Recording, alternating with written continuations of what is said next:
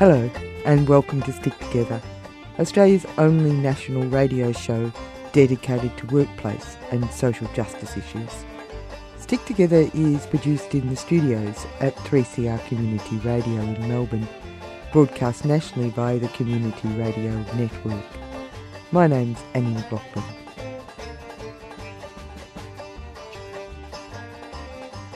You would have to be Rip Van Winkle not to have noticed the ongoing attacks on the CFMEU, the Construction, Forestry, Mining and Energy Union, by Abbott government policy. The CFMEU has once again been singled out, with the Senate passing a bill to retain coercive powers of the building industry regulator. The laws will mean that construction workers will be the only workers in the country who could be forced against their will into providing evidence. We will hear from CFMEU National Construction Secretary Dave Noonan later in the show. But first, to the Commonwealth Public Sector Union. Over this month, the CPSU, an organisation of 1.8 million members, will be taking part in rolling strikes Stick Together was down on the corner of Spencer and Collins Street in Melbourne on the 19th of May with Bureau of Meteorology workers who were taking strike action and listening to CPSU leadership on the day the public sector was roused to action. Um, my name's Beth Vincent Pietsch. I'm Deputy Secretary of the CPSU. As you know, members across the CPSU, not just at the Bureau, but this month um, 50% of the APS workforce coverage will be uh, working in agencies taking strike action this month. So that includes uh, Centrelink, Medicare, child support, defence, the ATO, employment, environment, the library, uh, you name it, uh, we'll all be taking strike action this month and more to come. Fantastic. But the Bureau is very special, and just to prove that point, with us today we have our National Secretary Nadine Flood and also ACTU President Ged Kearney. Hey! All right. Now here is somebody that uh, I've already introduced but needs no introduction. Here's Nadine Flood. Awesome. It's great to see you and it's great to be here. Look, I flew in last night from Human Services Stop Work and I have to say, at Centrelink Medicare and Child Support yesterday, they were pretty excited to hear you were going out today. Um, so it's great to see everyone here together. Um, I have to say, it's a really impressive effort. We are facing one of the biggest fights this union has had in a long time. It's not a fight we picked. This government didn't have to have this fight. They could have actually sat down last year and said, look, guys, you know, times are tough, money's tight, but we're going to give you this sort of fairly average pay rise, no changes to conditions and leave. Let's just sort it out and get on with the work. We know that, you know, we're cutting thousands of jobs. It's pretty tough in the public sector. Well, they decided that just wasn't enough. It wasn't enough to cut over 17,000 jobs since the federal election. It wasn't enough to do massive damage to publicly funded science and research agencies BoM hasn't been hit quite as hard as some, but I talk to people at the CSIRO, they've lost one in five jobs. You know, it's just gut wrenching. It's shocking. And of course, they've gutted areas like the tax office, cutting four and a half thousand jobs.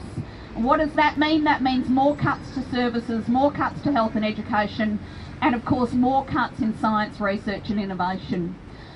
So it's tough times for the public sector, so what did they decide to do? They decided to take the most draconian position that any major employer in Australia is currently offering in, in bargaining. We've challenged Minister Eric Abetz and Public Service Commissioner John Lloyd. Name one, just one major private sector company in Australia that is proposing stripping 40 to 70% of content out of enterprise agreements cutting conditions, including conditions that help people balance work and family, increasing working hours, cutting leave, and all of that for a pay offer on average less than 1% a year. They can't. This is not public service bargaining in the real world, this is public service bargaining as ideological warfare. It's extraordinary. And so we're prepared to have that fight. We didn't pick it, but we'll have it. And I have to say that I'm pretty excited to see the support that is growing around the place. So we can say now that over 10,000 people have joined the CPSU since this bargaining policy was released. And uh, another 250 joined last week when the budget after the budget came out. That's important because that's people coming to recognise what you know, which is the only way we can take on governments and win big fights is by sticking together. When we stick together, we actually have the power to make change. And if you want a demonstration of that, there is no better demonstration than what we have already achieved in this campaign despite the challenges. So, last year, government decided that one of the issues they would attack is, of course, our 15.4% public sector superannuation. We had 84 active bargaining tables, all being told we have to strip this out of the agreement. We made it an issue. Government fought hard. Minister Matthias Cormann and Eric Abetz absolutely slammed us in the media, in the parliament, said it was ridiculous, you know, this is protected in a trust deed. Unfortunately for them, um, we actually have people in the CPSU who can read legislation and trust deeds, so we were able to come out and say, look, if you remove these protections, the ministers will have the capacity to change it. We campaigned on that for almost a year, and six weeks ago, they blinked. They got the chief negotiators together on a t- teleconference, and the Public Service Commissioner said, That's it, you can put 15.4% back in. 24 hours later, seven agencies had done so. 72 hours later, over 20 agencies had flagged that. Now that shows who we're really bargaining with. We're bargaining with the minister, not the agencies. Your agency does not actually have the capacity to control what they can offer. But on that day, recognise this what you did by being a CPSU member, by sticking together, by backing this campaign. You have already helped protect the retirement incomes of 160,000 public sector workers. And I'm confident that as we go into this fight, that we actually can win. Do you think we can win? Yeah, I reckon we actually can. We're going to have a fight, but we're going to have a smart fight.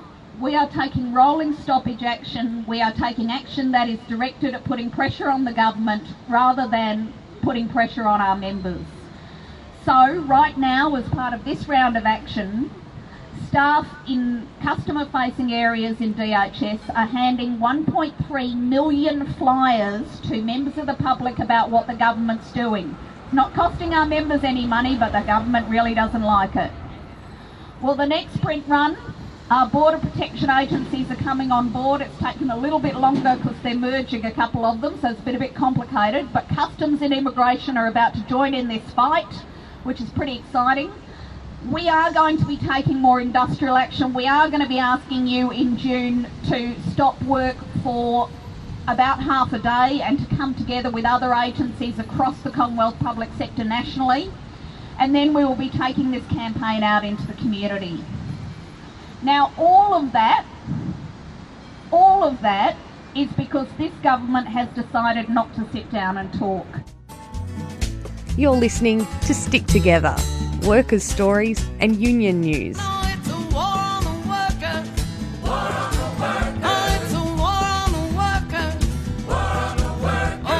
Broadcast around the country every week on the Community Radio Network. You are listening to Stick Together the only national radio show focusing on union news and social justice issues. We opened the show promising to hear the reaction of CFMEU National Construction Secretary Dave Noonan to the news that the Senate had passed government legislation retaining the coercive powers of the building industry regulator. Here is Dave Noonan. The uh, Senate passed a, um, a bill the other day which has the effect of extending coercive powers which uh, Abbott's uh, Building and Construction Commission uh, have. Their powers to force workers to attend uh, coercive interviews or interrogations and to answer questions at those interviews. Workers have no uh, right to silence um, and must uh, they must attend and they must answer all questions put by the uh, ABCC inspectors. And um, of course, the subject of the interviews uh, is purely about industrial relations. Uh, this regulator's got no powers over any other matters, uh, including criminal matters. And uh, the effect of the laws is that uh, workers are forced to uh, implicate their workmates uh, if there's been industrial action or right of entry issues on a site. They'll be asked uh, who said what at union meetings, who moved resolutions, and failure to answer questions can result in prosecution with a six-month prison sentence. We have seen one prosecution proceed right through to trial against not a union official but a rank and file worker, which was um, Ark Tribe in Adelaide a few years ago. This is the same sort of arrangement for uh, anti-terrorist laws. Uh, yeah, well, I mean, anti-terrorist uh, organisations also enjoy coercive powers. Um, it's pointed out by the government that so do bodies such as um, the Australian uh, Consumer and Competition Commission and, and some other uh, regulators, but of course uh, these are in the main targeted at serious criminal activity. Um, the Australian Crime Commission also has some powers like this. But what this is all about, of course, uh, is the government trying to conflate uh, issues of industrial relations with issues of criminality. Now, um, you know, again, we saw uh, the headline when um, uh, Murdoch's Herald Sun was reporting this matter, uh, where it claimed that uh, these powers were going to crack down on corruption.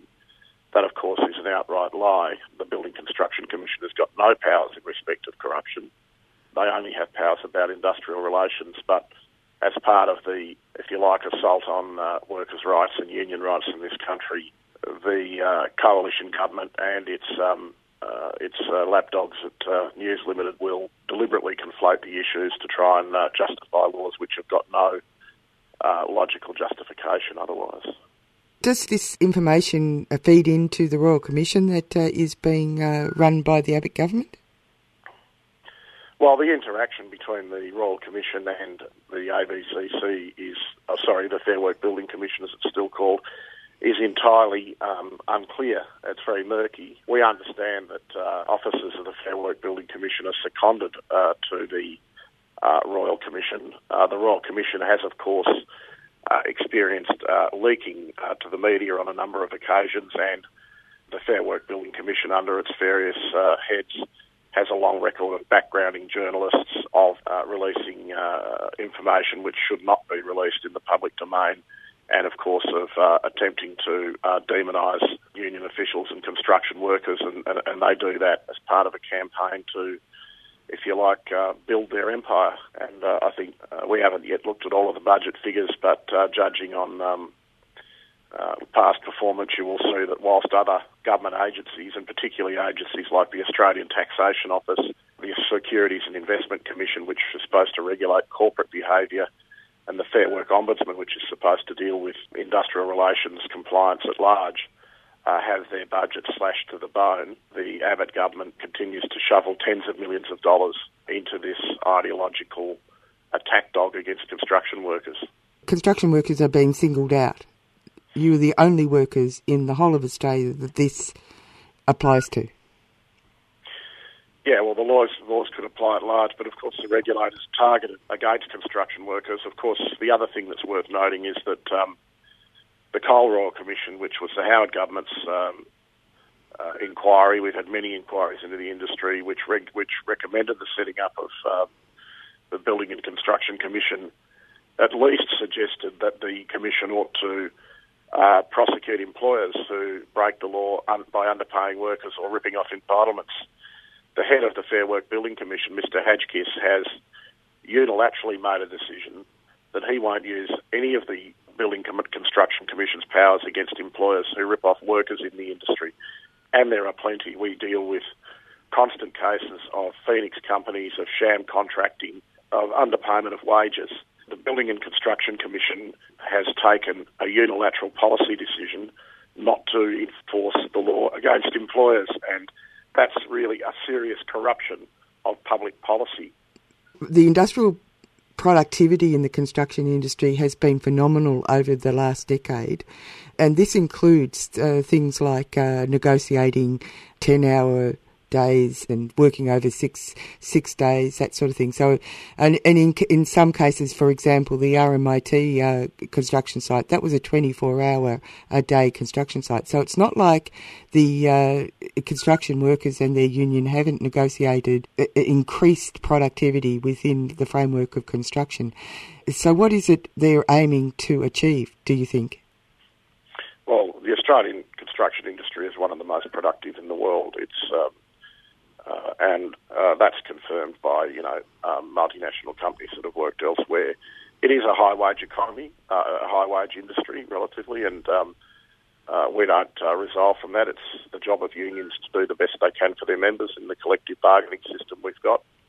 Uh, but there are very significant profits made in the construction industry, and you only have to look at the levels of investment from abroad in apartment building in um, Melbourne, Sydney, and the other major cities at the moment to see uh, that developers are making plenty of money. All the union says is that workers ought to have a fair share of that. It is an industry that is characterised by by long hours, as you've said. Uh, there's uh, a lot of out of hours work in the industry. We've um, been success, successful uh, in putting some uh, caps around excessive overtime, but uh, current agreements, for example, in the state of Victoria, still provide for a combination of ordinary and overtime up to 56 hours a week. A lot of people don't realise that construction workers uh, are required to work uh, very commonly on Saturdays by their employer. Uh, so um, hours are long, uh, productivity is high. Uh, we still face serious challenges around safety. Uh, we still face serious challenges around job security and the security of entitlements. And uh, at the moment, we're also saying to the employers and to the industry at large that there is a systematic underinvestment in apprenticeships and training opportunities for workers in the industry. So um, the industry is not without its problems, but it's a productive industry by international standards. Uh, what, what's very clear is that uh, the Abbott government's got no, in, no intention of really addressing any issues around productivity, training, safety, or uh, attracting investment to the industry. It is purely about trying to weaken and get rid of unions, and that, of course, is exactly what the Heydon Royal Commission's about. The Heydon Royal Commission is a blunt tool with which to hammer the trade union movement and the Labor Party. Uh, Abbott has a record. Uh, we've seen the Pink Batts Royal Commission, with the Cole Royal Commission, uh, of using the very serious powers of Royal Commissions as a blunt instrument with which to attack his enemies. And um, given the very strong uh, powers that royal commissions have got, again, coercive powers, it's a real problem in public policy when very serious inquiries are abused in this way and, and politicised, as the Heydon Royal Commission is being politicised by this government. And the agenda of the government is clear.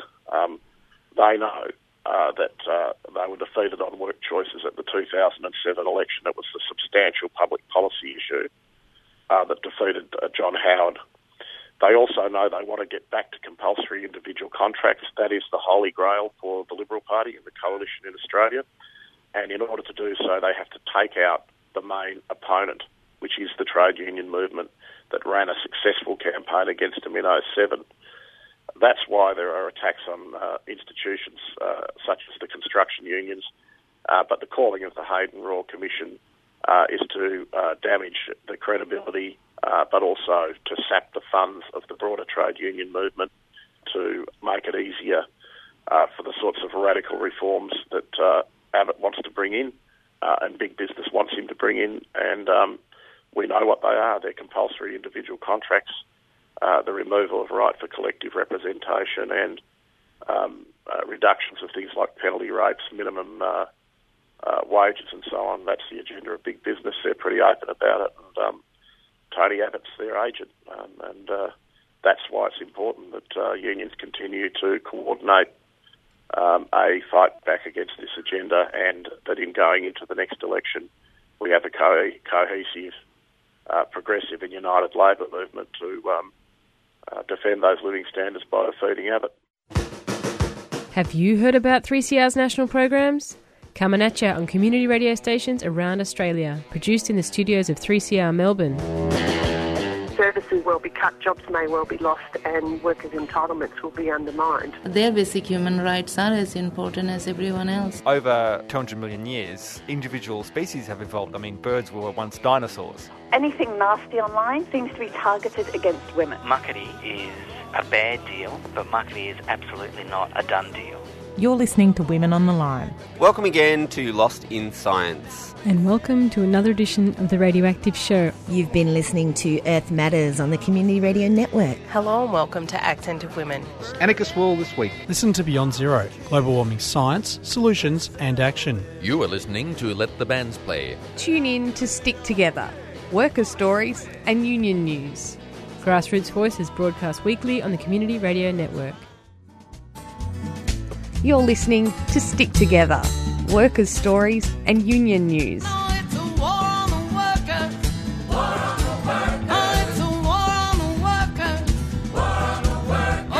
Broadcast around the country every week on the Community Radio Network. Stick together. Yeah. Stick together. Yeah. Stick together. Stick together. Stick together. Stick together. Stick together. Stick together. Stick together. You're listening to Stick Together on Community Radio. The final story for Stick Together today is the historic signing of a Memorandum of Understanding between Australian unions and the Provisional Government of West Papua. Let's hear from Ronnie Kareni, West Papuan activist, who explains the importance of the MOU. My name is Ronnie Kareni, and I'm a West Papuan activist based here in Melbourne, and have been engaged with West Papuan movement um, since I arrived here in Australia. And recently, we have a Department of Foreign Affairs, Trade and Immigration Office down at the Docklands, um, in which we, it's over a year now that this office have been established and functioning, and it's been great that um, on Friday, 15th of May, we had a signing ceremony with the trade union movement. And that's with uh, a Victorian Trades Hall? Or is that the ACTU? It's with the ACTU, the Victorian Trades Hall Council, the Ballarat Trades Hall Council, Geelong, and also Bendigo. Great. So they all came to to sign a document around a memorandum of understanding in regards to West Papua, supporting West Papua's struggle. That's right. Yes, they all came in support, and some of the key objectives of signing that memorandum of understanding is to support the the nation state that West Papua established in October 2011 in which it recognizes the United Liberation Movement. It is a, a unified body where the Federal Republic of West Papua is one of the pillar under that unified front, um, in which the application to become a membership at the Melanesian Spearhead Group in June 2015. And so also, um, basically with that MOU, it recog- recognizes the self-determination of the West Papuan people, in which you know, in line with the UN principles. In, in Papua, I went back home late last year to visit, um, to bury my mom, and I could see that in a street, you could see one Papuan equivalent to six Indonesians, and yeah. that's just looking at the broad view on the on the streets, and that already showed um, itself that this is happening where the marginalization and especially like the democratic space for Papuans to peacefully express their political views or you know to come together together.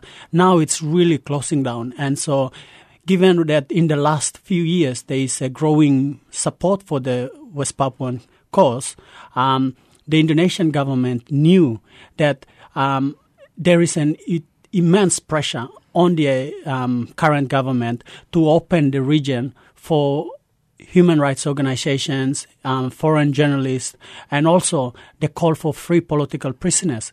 And this has been the bigger trigger point for Indonesia to really um, crack down on peaceful activists. So, you know, on one hand, the growing support outside is opening up the region and through the social media has helped. But on the other hand, the military is really targeting the peaceful activists. And it's said, like even on May Day, when people coming out to celebrate the spirit of May Day, and Papuans came out in solidarity to also call on, you know, the significance of the day. 269 Papuan across were across Papua were arrested and detained, and we haven't had any further information whether they've already released or not, but they were unlawfully detained. So this um, MOU that you've signed with the uh, ACTU and uh, local uh, trades hall councils in Victoria is part of a step towards uh, making uh, the West Papuan issue an international issue. That's right, and also to call on the the trade unions to um, recognize, especially West Papua's self determination um, rights, and to there is the um, the labor um, conference coming up later in the year that the to get the trade union movement to um, push the West Papua's agenda, especially on on self determination at the labor, to change their policy from self uh, self um, self autonomy or special autonomy, sorry, to self determination because at the at, up until now, both the the Liberal and the Labour government, their policy on West Papua is special autonomy, which has failed the Papuans over a decade now, and so they need to seriously look into their policy. So part of this MOU is to get that um, support and recognition. That's it for Stick Together. Over the next few weeks, we would like you to consider 3CR's upcoming radiothon. If you have enjoyed listening to our program or any of the other nationally broadcast 3CR shows on the CRN network, go to 3cr.org.au and make your donation count to a better Australia. Our radiothon runs from June the 1st to the 14th. Thanks to you for listening in. We have to thank Nadine Flood from the CPSU, Dave Noonan from the CFMEU, and Ronnie Kareni from the nation state of West Papua for talking with us today. Stick Together is produced at 3CR Studios in Melbourne and broadcast nationally on the Community Radio Network. The broadcast is available at 3cr.org.au and you can contact the producers of the show at stick.together at gmail.com or you can call us on 03 9419 8377. My name's Annie McLaughlin. Catch you next time.